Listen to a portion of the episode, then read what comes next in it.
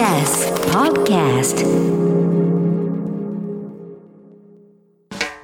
発信型ニュースプロジェクト荻上チキセッション発信型ニュースプロジェクト、荻上チキセッション。荻上チキと、南部ひろみが生放送でお送りしています。ここからは特集メインセッション。今日のテーマはこちらです。メインセッション取材報告モード。ジャーナリスト、村山祐介さんのウクライナ取材報告。ロシア軍支配地域の今。ロシア軍によるウクライナ侵攻は5ヶ月目に突入し、南部や東部で戦闘が続いています。こうした中、侵攻開始以来、たびたびウクライナに取材に入り、この番組でも取材報告をしていただいたジャーナリストの村山祐介さんが現在一時帰国しています。村山さんはロシア軍による住民虐殺が起きたとされる首都キーウ近郊の町ブチャや小麦の輸出拠点となっていてたびたび標的とされている南部の都市オデーサなど各地を取材。ロシア軍が支配しているザポリージャ原発のある町やロシア軍支配地域から逃れてきた人々の拠点にも入り現地の方々から話を聞きその様子を YouTube でレポートしています。今日は村山さんをスタジオにお迎えしロシア軍支配地域で今何が起きているのか音声を交えて報告していただきます。では改めまして本日のゲストをご紹介しますジャーナリストの村山祐介さんですあ、どうもよろしくお願いします。ジャーナリストの村山祐介と申します。よろしくお願いします。村山さんとお会いするのは実は初めてね。初めてスタジオにお迎えするのねいつもリモートで、はい、現そうですね。地からいつもあの現場から、はい、ええあの出演させていただくことが多くて、本当に今日は楽しみにしてました。はい我々もですそしてまた、あの、今週にはもうトンボ帰りということそうですね。はい。私今、あの、オランダに住んでまして、はい明日オランダに帰って、またその後ウクライナにもというふうに思ってます。うーん。ということで、また取材に戻られるということですけれども、今年あの5月にあの私がウクライナに取材に行った際に、はい。うん。あの村山さんにご連絡をして、で現地に入る時の情報収集どうすればいいのかというい。くつかアドバイスを、ね、あのメッセンジャーなどでいただきまして、ねあの大変あのあのありがとうございます。役に立ちまして、おかげさまで無事に帰ってくることもできました。はい。で、改めてですが、あの、村山さんは、え侵攻から5ヶ月経った今、どういった取材を続けてこられたんですか？そうですね。あの、3月から4月、で、5月から7月と、こう2回、1ヶ月半ずつそれぞれ、あの、ウクライナ、あと、まあ、周辺国の取材をしていまして、はいで、1回目は、あの、難民の動き、特に、まあ、開戦直後から、こう、何十万、それが何百万っていう、こう、数になって、ウクライナから周辺国に逃れていったと。で、その人たちの動きに遡る形で、うん。えーウクライナ国内に入って、で、まあ、彼らが、その、逃げざるを得なくなった状況、それが、あキーウ近郊の、まあ、ブチャという街だったりとか、はい。あ街全体が破壊されているような、その現場をまあルポしてというのがまあ最初の取材の主なポイントでして、うん。で2回目はその時行かなかったあの南部の方ですね、えーまあ、先ほどごごご紹介いただいたそのオデーサとかザポリージャとかという、ロシア軍が占領したエリアがどうなっているのかっていうのを、まあそこから逃げてきた話、人の話なんかをこう集めながらこう探っていくというような、そういうような取材をしています。うん、最初、ベラルーシ経由でその北部の方からこう南進してくるような格好でロシア軍がやってきて、でキーウ近郊までこう狙っていくような動きになりましたよね。なので、あの初期段階ではそのブチャ近郊でどういった戦闘があったのか、そして虐殺があったのではないか、こうしたの報道が世界で取り上げられました。そこに村山さんも現地に訪れて、その虐殺の模様なども聞いてきましたよね。そうですね。あの、現地の状況が広く伝わったのは4月の2日、あロシア軍が、まあ、あキーウ周辺から撤退した直後なんですけれども、はい私はその3日後の4月5日に現場に入って、で、今まで、えー計6回、えー行って、まあ、現場の方の証証言を集めたり、えーしてきています。うん。そこの現地、特に例えば初期の北部でどういったことがあったのか、印象的なお話というのはいかがでしょうか？そうですね。あの、私が入った時も、えー道端にこう、遺体が点々とこう落ちているような状況ではなくなってたんですけれども、はいただちょっとこう、あの道から離れて草むらに入るとやはり遺体があったりとか、あるいは燃えて、えーそのまま放置されている車の助手席に、うんえー遺体があったりとか、あるいはマンションでこう倒壊してしまっているところに、あの住民だった方のこう遺体が置いてあったりとか、もう至るところにこう季節して遺体を見てしまうような、そんなような現場でした。うん。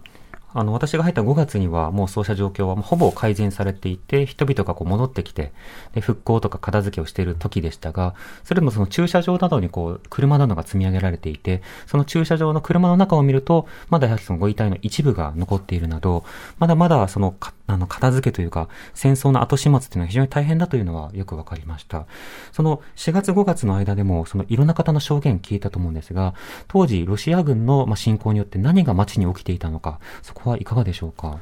あの私自身もこう本当に驚きだったんですけれども、まあ、ブチャの街であれだけのこう400人を超えるような方々が亡くなって、その遺体が、ただ、その状況って実はほとんどロシア軍が撤退するまで知られてなかったっていう、はい、この2020年、2022年でみんなスマホを持っていて、ネットでつながっている時代に、どうしてそういう状況っていうのがこう外に出なかったのかっていうのが、すごく大きな、まあ、驚きで、えー、そこが今回のあの今、ロシア軍が占領している地帯で何が起きているのかっていう取材にもつながっていくんですけれども、えー、ある意味こう、情報のブラックボックスになってしまっているというか、でまあ、なぜかっていくつか要素あるんですけど、一つはあのロシア軍が占領したときには、ブチャに限らず、住民のスマホをまず取り上げるんですね、で中に入っているこう画像なんかをチェックして、あの軍の関係者じゃないかとか、そういう身元とか思想とかチェックして、で大体、スミカードを取り上げる、あるいは折ってしまう。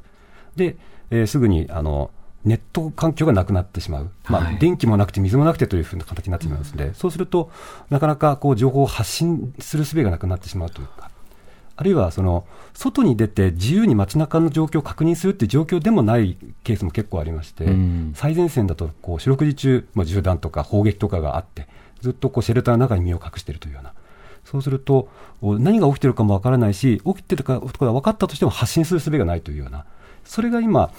まあ、それがあのブチャというところで象徴的に世の中にこう驚きとともに伝わって、で今もなお、ロシア軍の支配地域で何が起きてるかっていうのがよくわからないというのが私自身の取材経験でもあります。えー実際あの、今、ブチャなどは、あの、まあ、ウクライナ軍の方が、ま、奪還をして、で、ロシア軍が撤退をした状況になって、で、取材に行くと、その、一部の住人の方は、まあ、スマホを取り上げられた、あるいはその SIM カードを売られた、でもそのカメラが残っているので、なんとか窓の外に映った、例えばロシア軍がやってくる様とか、まあ、例えば銃で攻撃している様、あれば、そのミサイルで隣の家が燃やされている様などの動画をちょっと見せてもらったこととかもいただいたことはあるんですけど、どうですか？あの、現地の方で、そうした、なんとか、あの、情報を取っていた方っていうのはお会いできましたか？え、あの、断片的に、うん、あの、自分が見たものが手元にあるっていう方がいまして、で、それをこう、つなぎ合わせていって、えあるいはこう、地理情報とか、衛星写真とかっていうので、どこまで当時、いつどこで何が起きたのかっていうのをこう突き詰めていくっていうのは、今、世界中のメディアがやってるところです。はい、うんそうした本当に身の危険もあり、通信手段もなああ、まあ、なく、そしてもしばれてしまうと、まあ、取り上げられるだけでは済まれされないような状況で、それでもなんとか断片的には情報を収集しているという状況だったんですね。それからそうした戦闘地域から多くの方が避難されます。この避難の状況というのはいかがでしょうか？そうですね。あの、これは、あの、まあ、私はあの移民とか難民とかの取材をよくするんですけれども、こんなにその女性と子供ばっかりのあの避難民の方って見たことがないというか、うん、どこに行っても特に最初の方はあのお母さんが小さい子供の手を、まあ、引いていくっていう、まあ、当時の国連のデータでも9割が女性と子供だったという、えー、でその人たちがあの今あの、かなりこう戻りつつあって、で街に行くと、まあ、ブチャなんかもまさにそうだったんですけど、6月下旬の段階で、街中子供だらけ。で、あの噴水があって、でもうあの当時だけでも、あの当時ももう30何度って本当に暑い日が続いてましたので、噴水で子どもたちがキャキャ言いながらこう遊んでるというような、そんな状況には戻ってきています。ただあまだ学校とか教育環境がまあ整ってないということもあって、皆さんこう手探りしながらあのどうやって子どもと暮らしを再建していくかということを悩んでいるというような状況だと思います。場合によってはそのリモートであのされるという方もいますけど、そのやっぱり w i f i とかインフラの環境も改善が必要ですもんね。そうですね。あの今、キーウでいうとあの、シェルターがついている学校については再開できればしたいと、あの9月に新学期始まりますので、うん、という方向でまあ作業があって、えーでまあ、これまではずっとあのリモートでこうやってはきてるんですけれども、うん、とはいえこう、そのまあ、日本でもまあロックダウン、ロックダウンというかそのコロナの当初でしたけど、なかなかこう同級生に会えないとか、こうやっぱりリアルな人間関係が作れないっていうところは、ウクライナにとっても、ウクライナ特にあのただ単に会えないっていうんじゃなくて、避難生活をしていて、子供たちと全然、友達とかとこう、居場所も全然違って、境遇も全然わからない中で、授業だけで教育が成り立つかっていったら、そこはすごく難しいところがあって、えというのは、あの、現地の教育関係者の方もすごく悩んでいます。えうんまたその各攻撃された場所では学校も破壊され、で、その地域から子供たちがまあ母親と共にいなくなるということがあり、そうすると授業をしようとしても生徒がいない、あるいは場所がないなど、課題は本当にたくさんありますよね。そうですね。私が取材したオデーサあという南部の町から避難してきた高校生なんかも、おまあ多分もうあの卒業まであのクラスメートに会う会うことはないんじゃないかなっていうようなことを言ってまして、うなん。かなかその、えーリモートで授業はできても、おじゃあ学校にみんなが戻っていって、そこでこう先生と生徒が集まって共共同で作業できるかっていうと、全然そういうこう未来が想像できないというようなうん。感じでした。うんうん。そうした中、あの、避難してきた方も含めていろんな方とお話をしてきた、その音声も今日は、あの、紹介していただくということになります。まずあの、ロシア軍に支配された中南部、えー、ベルジャンシクからに、えー、逃れてきた女性のお話をお聞きください。昨日午前4時に起きて、バスの集合場所に歩いて向かいました。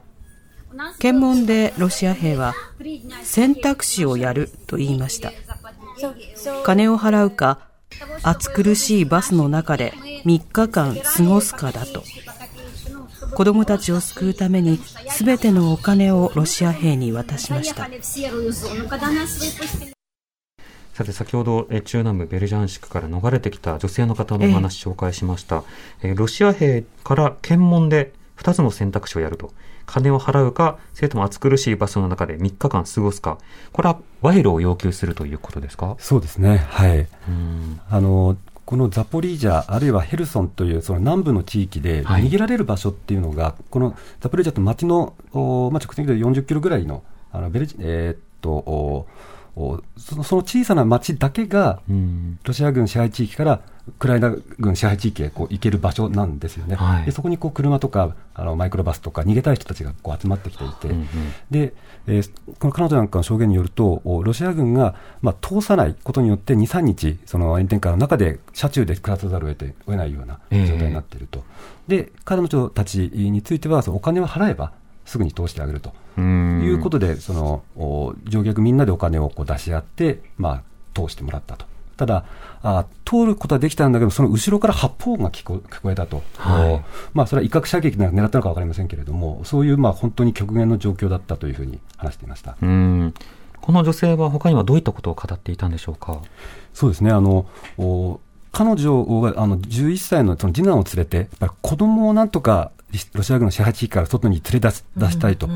いうところで、あのまあ、本当に命がけで脱出をした、ただ、うんあ親とかあ旦那さんとかまだ残ってまして、はい。えーその人たちがこうどうこれから暮らしていけるかっていうのはすごく、彼女自身はあの今、安全な状況にはなったんだけれども、家族がやっぱり心配だと。であのそういう話をしているとですねこう突然泣き出すっていうような方がものすごく多くてですねうん私も何度もそういう状況に、うんこう普通に話をしていても大体皆さんこう家族のことを聞くとわーってこう泣き出してしまってはい。でちょっと落ち着いてから話を聞くとおもう親が残ってるんだけれども携帯電話がつながらなくなってしまって今この瞬間どうなってるのか分かんないという話だったりとかうん。あるいはその親がそのお足に不自由をこう抱えていてで本当に暮らし私たちがいなくて暮らせるのかっていうような。だから逃げる人からするとですね、まあ、大体子供を逃がしたいから逃げるんですけど、はい。親は残るっていう人たちが結構いて、うん。そうするともう親を支えるために自分も残るのか子供の安全を確保するために逃げるのかっていうような、うんだから逃げれたから安全っていうところでお終わってないというかですね、ええ非常にこう重いものをこう心の中に抱えてるっていう感じです。うん。常々だから身内の心配などもしなくてはいけないし、もちろん自分の心配もそうですけども、じゃあ子供のために、あの、に避難先で教育をどうするのかとか、あの、住居とか、あの、様々な食べ物を確保できるのか、もう本当に葛藤の連続ですよね。そうですね。あの、出ていく時もまあそういう難しい状況があって、で今、はい。帰ってくる人たちもたくさんいてですね、うん。ですからザポリージャとかニーコポリとか私がこう取材している、その、ロシア軍が支配しているエリアにすごく近いところだと、逃げてくる人たち。で、あるいはそのポーランドとか周辺国に逃れてきて戻ってきた人たちが結構いまして、で、あの、それぞれ、ここう逃げてきた人たちはこれからの暮らしをどうするか、あるいは戻ってきた人たちもどうやって生計を立てていくかっていう、大きなこう問題を抱えているという感じです。ですからええ結構こう、今どんな支援が欲しいですかっていうと、仕事が欲しいというか、経済をなんとかこう持続可能に回していかなきゃいけないっていうことをおっしゃる方がすごく多いです。そうですね。物資などについて聞くと、その足りないものはそんなにないよ。ただガソリンがないと。そうですね、ガソリンがないんですよねまあと。にかくそのガソリンスタンドに大変行列ができていて、で、並ぶためのというか、買うためのチケットをその日は配っていて、整理券とかをやっていたりと、ええあの、あれは大変なもう渋滞ですよね。そうですね、買うために2時間待ちとか、うんあるいはせっかく並んで順番が来ても 20, 20リットルまでとかっていう制約があったりなんかもして、えただ、まあ現地の人たちもあの今、テレグラムで SNS がもう本当に暮らしのこうインフラになってまして、そこであのどこだったらちょっと安いガソリンがあるとか、あるいは安くても質が悪いガソリンなんかこう出してるとかもあって、そういうこう生活情報を瞬時にこう共有しながら、あのまあ、知恵を絞ってるというような姿もありました。うん、日本でいうとちょっとまあ LINE とか LINE グループを使ったりしながらという感じですよね。では先ほどあのインタビューに答えてくださった女性、この方が逃れた理由や街の様子などについて話している音声です。支配下にあるベルジャンシクには子供たちの未来はないと思ったからです。学校も幼稚園も閉鎖されています。ネットもつながらず、 Zoom 授業すらできません。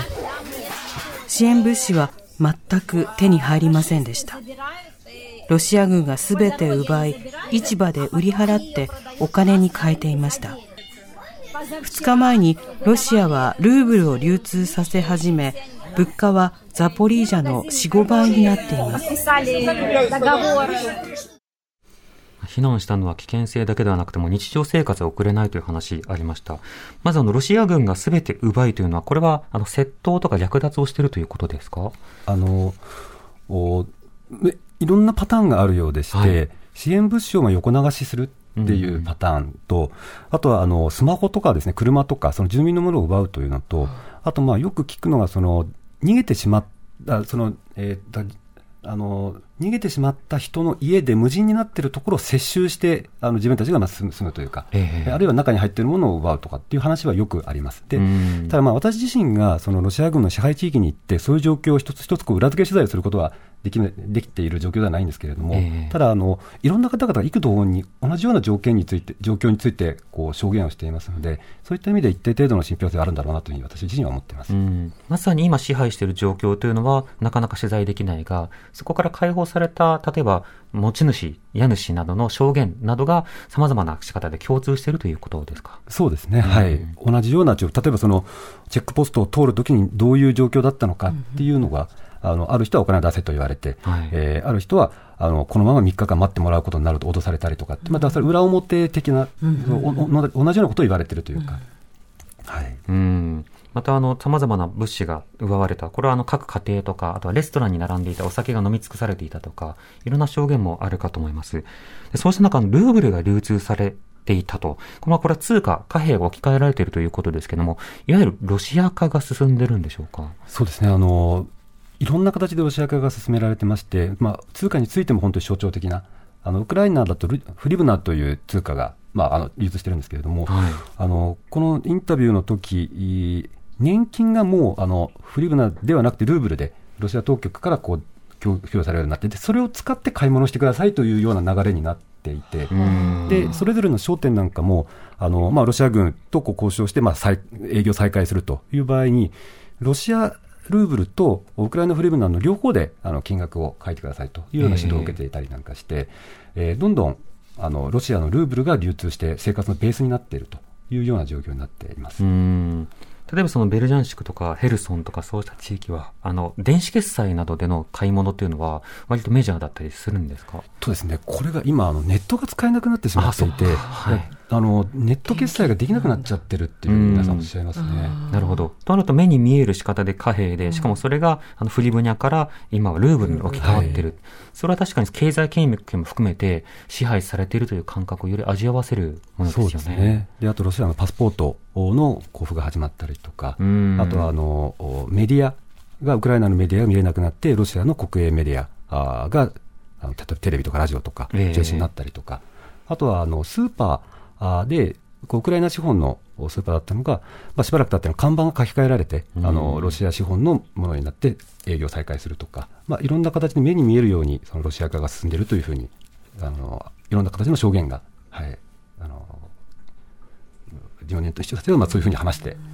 ます。あの UNHCR などがまとめているどの国に避難しているのかっていうその情報の中では、はい、そのロシアに避難している方もそれなりの数に上るわけですね。ただこれ各国政府の申告なので、どこまでそれを信頼することができるのかというのは疑問であると。でなおかつ先ほどのように、例えばロシア化された地域、その地域内でこう移動すると、ロシアに避難されたとカウントされてしまえば、ちょっとそれは避難とか難民としてロシアに庇護を求めたというのとは、ちょっとニュアンスが違うところなので、このあたりのロシア行政の位置づけというのが私たちにわからないところがありますよね。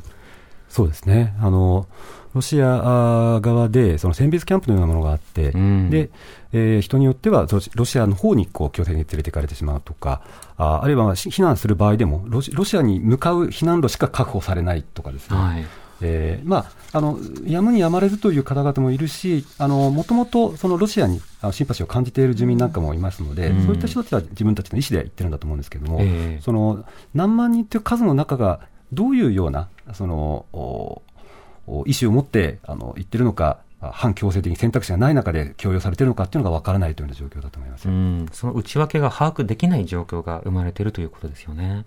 先ほどの窃盗や盗難についても、そのウクライナ市民が窃盗したというケースも中にはあって通報されたりもしているが、しかしそれももともと戦争が起きなければ起きなかったような空き巣であるし、その割合を把握しきれないような状況というのは今まさに生まれていると。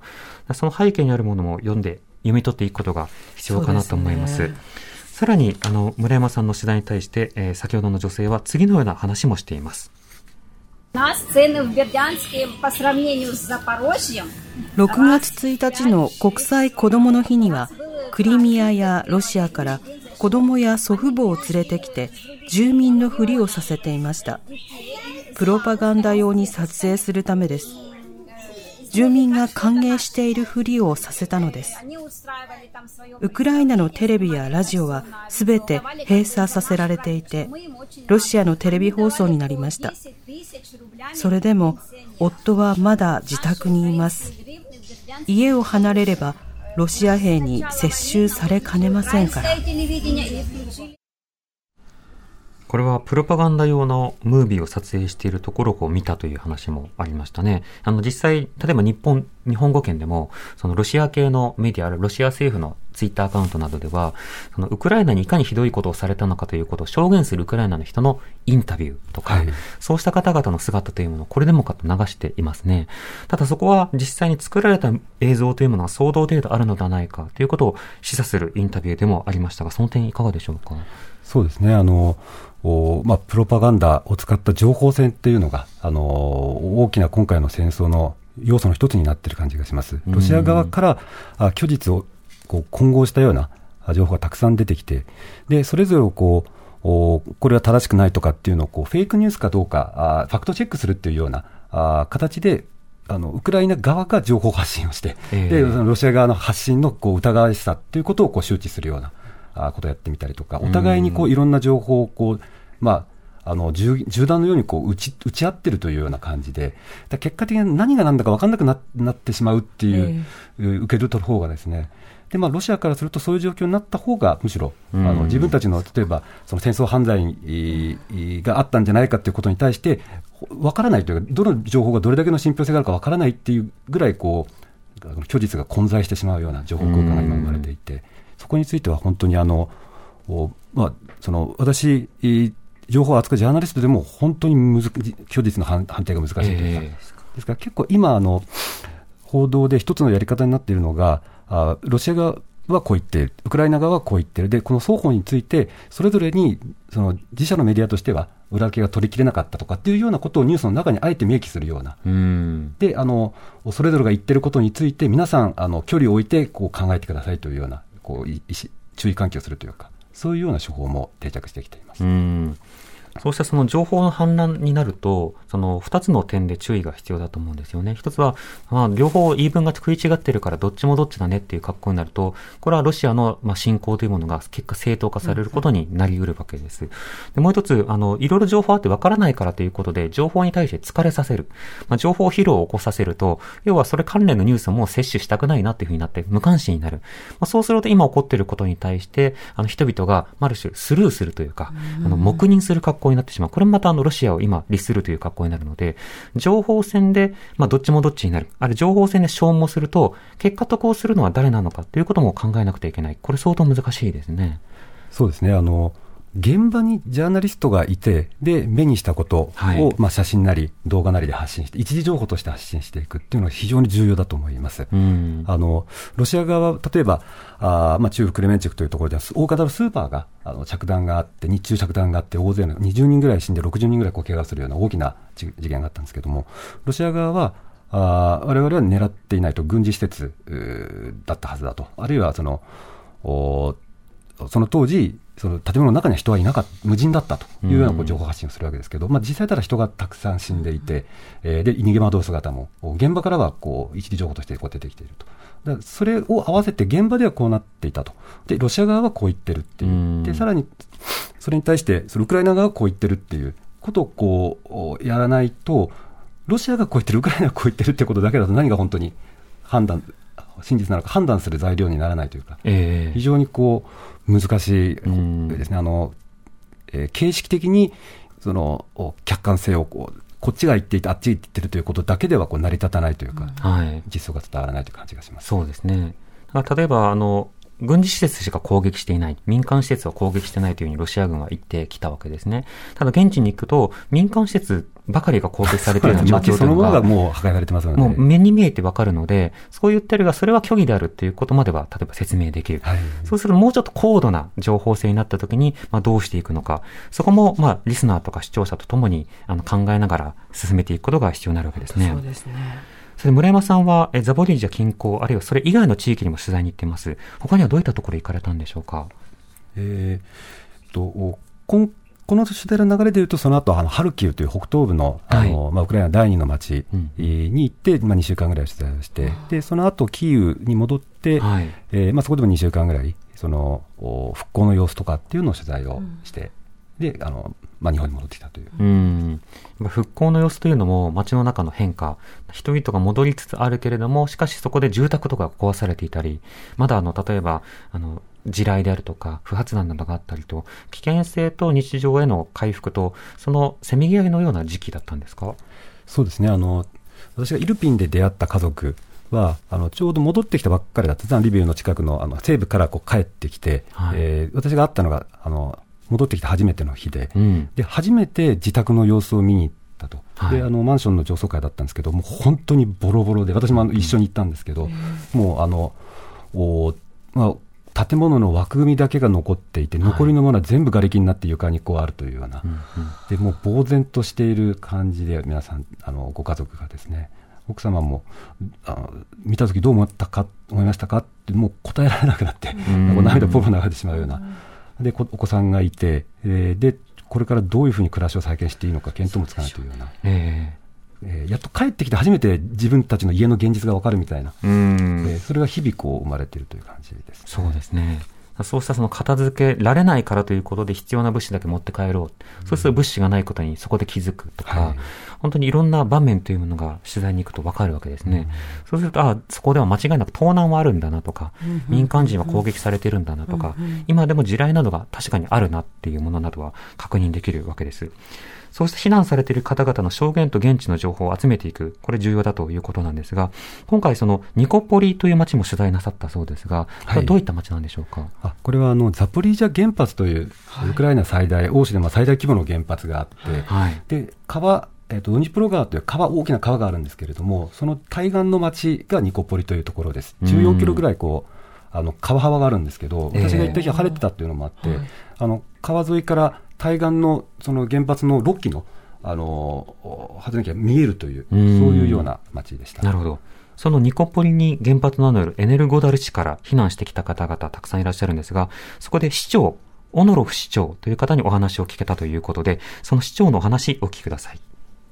Ну, перші два чи три тижні вони взагалі на території промайданчику підривали боєприпаси. 占領からДля2、3 загального 週間経った頃でした。 розуміння ロシア軍は原発の敷地内で弾薬を爆破したのです。原子炉から多分100メートルから200メートルほどしか離れていません。 Вони підривали боєприпаси. 不発弾があったからです。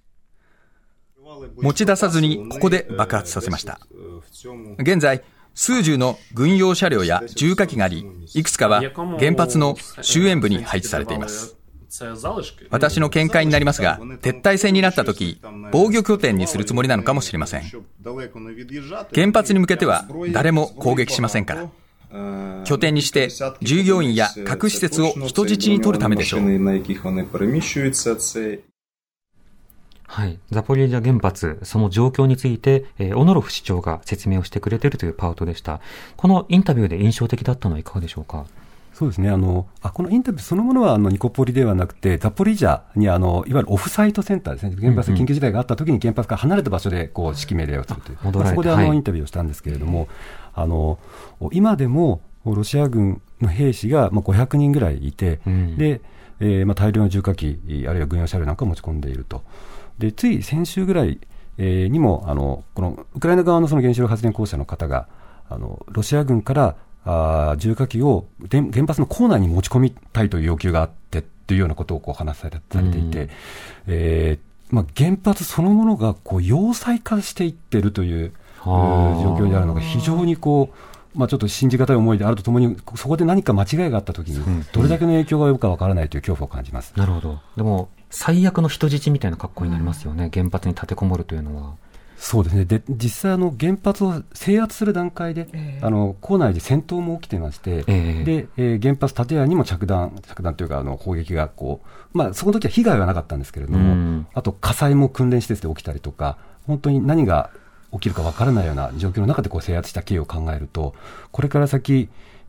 またその原発をめぐるような戦闘状態になった時に、本当にこう、何もないままでこうん。う、できるのかっていうのは不安になります。なるほど。この原発の稼働状況というのはどうだったんですか？そうですね、その当時もそうですし、今もあの 1, 1機とか2機とかがまあ動いていて、はいであの運営自体はあのウクライナ側の原子力公社の指揮命令の下で、えー継続はされています。うん。ただ万が一ということになって電源な施設などに影響があったりすると、あの、炉に直接ダメージがなかったとしても、冷やし続けることができなくなって、福島第一原発のような様々な事故にもつながれるような、そういった危険性のある施設ではありますよね。そうですね、あのその制圧の段階でも、あの原子原発施設にい電力を送る送電線もあの被害を受けてたりしていて、はい。えーまあ、ほ本当にこうどんなあの間違いが何を引くことかわからないというか、うえん。ー。そういった危険性があるというのは、あの常日頃から、えーまあ、ウクライナ側もそういう情報発信をしているところです。はい。ただ実際に何が起こっているのか分かんないっていう意味での怖さも常にあってですね、ええ。であのえーまあ、これ、町自体は5万人ぐらいの町なんですけど、まあ、1万人以上、あのうん。原発の従業員がいて、でその方々が、あのまあ、その話はでは5時台にまああそうです。ね、す。すいません、はい。また後ほどの時間で、はい。TBS ラディオ905 954発信型ニュースプロジェクト。セッション時刻は5時になりました。荻上チキセッション、今日の特集メインセッションは、ジャーナリスト村山祐介さんのウクライナ取材報告、ロシア軍支配地域の今ということで、改めまして、スタジオにはジャーナリストの村山祐介さんをお迎えしています。よろしくお願いします。よろしくお願いします。よろしくお願いします。さて、先ほどザポリージャ原発の状況と、そこで様々な作業員の方もいるという話も伺いました。その点などについて補足はいかがでしょうか？あそうですね、その原発で働いている1万人以上の人たちの精神状態もちょっと不安視されていまして、はいあのおまあ、原発の重要に限らず、そのロシア人支配地域の中で、あの住民がそのロシア軍に連行されて、でいろいろこうあの聞かれるというか、尋問を受けるケースがまあ目立ってきてまして、うんで原発の作業員で連れてかれて、えーまあ、尋問を受ける、あるいはあー銃撃されたというような事例なんかも起きてまして、はいちょっと安心して、その原発の稼働に集中するっていう環境をどこまでがどこまで維持できているのかあーというのもよくわからないというような状態にはなっています。うん。そうした様々な作業員の方々が、例えば作業できなくなると、これはまた原発の安定性、安全性の維持が難しくなるわけですよね。そうですね。そこがえあのすごくこうなかなかこう原発のこう従業員の方々も、はい、家族があのザポリージャ側というか、そのウクライナ側に避難してきてるケースなんかもあって、なかなかこう仕事と家族、それぞれこう、あの、緊急事態というか、えー、あの平時ではない状態の中でこう作業しているという、そういう難しさもあると思います。さて、リスナーの方からメールいただいております。はい、え、たぬき村の直子さんからいただいたメールです。ありがとうございます。ウクライナも今年の夏は暑いんでしょうか？ロシア軍の軍事侵攻が始まった頃は、大地が凍っている時期に終わらせるはずだったと聞いた覚えがあります。夏になったことで進行に変化はありますか？日本にいる私たちも今日この瞬間にも大地震が来るかもしれないと知りながらもヘルメットをかぶって生活はしていないようにウクライナの人々もいつミサイルが撃ち込まれるかわからないけれどあまりにも緊張が続きすぎると体には良くないし慣れも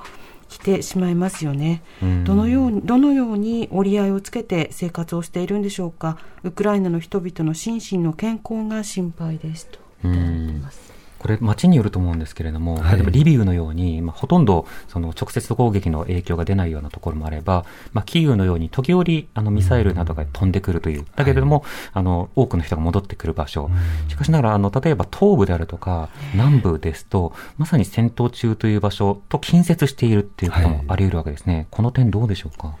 そうですね。あの暮らしぶりということでその、先ほどぐらいお話してザポリージャっていうところでいうと、はい、大きな、まあ、川です、川べりにビーチが実はあってですね、砂浜があって、であのこう水遊びをしていたりとか、あるいはビーチバレーやってみたりとか、チェスをやってたりとか、うんうん、一見すると戦闘状態に近い、え戦闘状態というか、その最前線に近い街と思えないような光景があったりするんですけど、うん、話を聞いていくと、先ほどのその家族の話になった途端にちょっと途端にこう取り乱すというような、皆さんこう重いものをこう抱えてるんだけど、日々、あの子供を遊ばせなきゃいけないとか、やっぱりこうどこかで息抜きもしなきゃいけないというような、えー、そんな状態だと思います。また今日の教育なども難しかったり、あるいは今は家族が避難しているからということで、自分一人だったり、あの、年老いた家族をケアしていたりと、本当に生活の変化というのはどなたにも訪れているわけですもんね。そうですね。で、着弾っていうのが本当に身近な状況にまあ残念なななってしまってまして、えー、えー、結構ですね、まあ、もうあの避難警報が鳴っても、おもう避難しないで、そのまま寝てしまうとか、うん、まあ、これ結構ね、あの真夜中になったりするんですよね、はい、朝方3時とか4時とか、えー、まあ、一回一回外に出て身を隠していると、本当にもう心身が持たないので、そ、ね、そこはもうあの慣れ、いい意味でこう慣れてしまうというか、あで、えー、なるべくこう、なんていうか、負担にならない形で日常生活を送るっていうような方が多いと思います。そうした中、あの、現地のジャーナリストの活動というものも、あの、取材されているということで、どんな方の話を伺えたんでしょうか？そうですね、あの、このニコポリという町で、あの、原発のあるエネルホダル市の地元市で働いていたジャーナリストの方にインタビューをしまして、うん。はい、で、えー、まあ、あの、占領が始まって、で、その後もずっと現場に残って、で、フェイスブックでその生活情報なんかをずっとこう発信発信していたと。うんうん、ただ、まあ、その占領が3ヶ月になって、彼女自身のこう身元調査のような形で、こう突然自宅に知らない人が来て、あの状況調べ調べたりとかという状況があって、でまあ、自分自身のこう安全がもう確保できないと思って逃げてきたという、ちょうど逃げた2日後には話を変わったんですけど、それだけこう活動にやっぱりあの制約がかかってるし、はい、身の危険も感じているという状況だったと思います。ではその、えー、地元のジャーナリスト、えー、テチアナ、えー、ヤルショクさん、ヤルシクさんにインタビューをした様子をお聞きください。いまだに何だったのかよくわからないのですが夜8時頃に誰かが私の家のドアを叩き始めました私服姿の人があなたを探していたと後から隣人に聞きました。私が勤めていた新聞社は侵攻が始まった2月24日紙媒体の発行をやめ最後はフェイスブックだけになりました。他の占領地で多くのジャーナリストが拘束されたと連絡を受けました。地元ジャーナリストが集まる拠点も侵入されて危険が迫ってきたので活動を断念しました。うん。実際にその様々な取材活動とか支援活動をしている人にも身の危険が及ぶ可能性があるということですか、そうですね。あの、特に、まあ、ロシア軍の支配地域にいる場合には、いつこう呼び出されるか分かんないという環境の中でやっている、はい、あるいはそのウクライナ側にいるんだけれども、ロシア軍支配地域にその物資を届けるとかっていうことをやってる人なんかもいて、はい、ただ身元が分かってしまうと、まあ、危険が及ぶかもしれないということで、あの本当、身元が分からないように、えーこまあ、なんていうか、あんまり目立たないようにこう物資を持っていくというような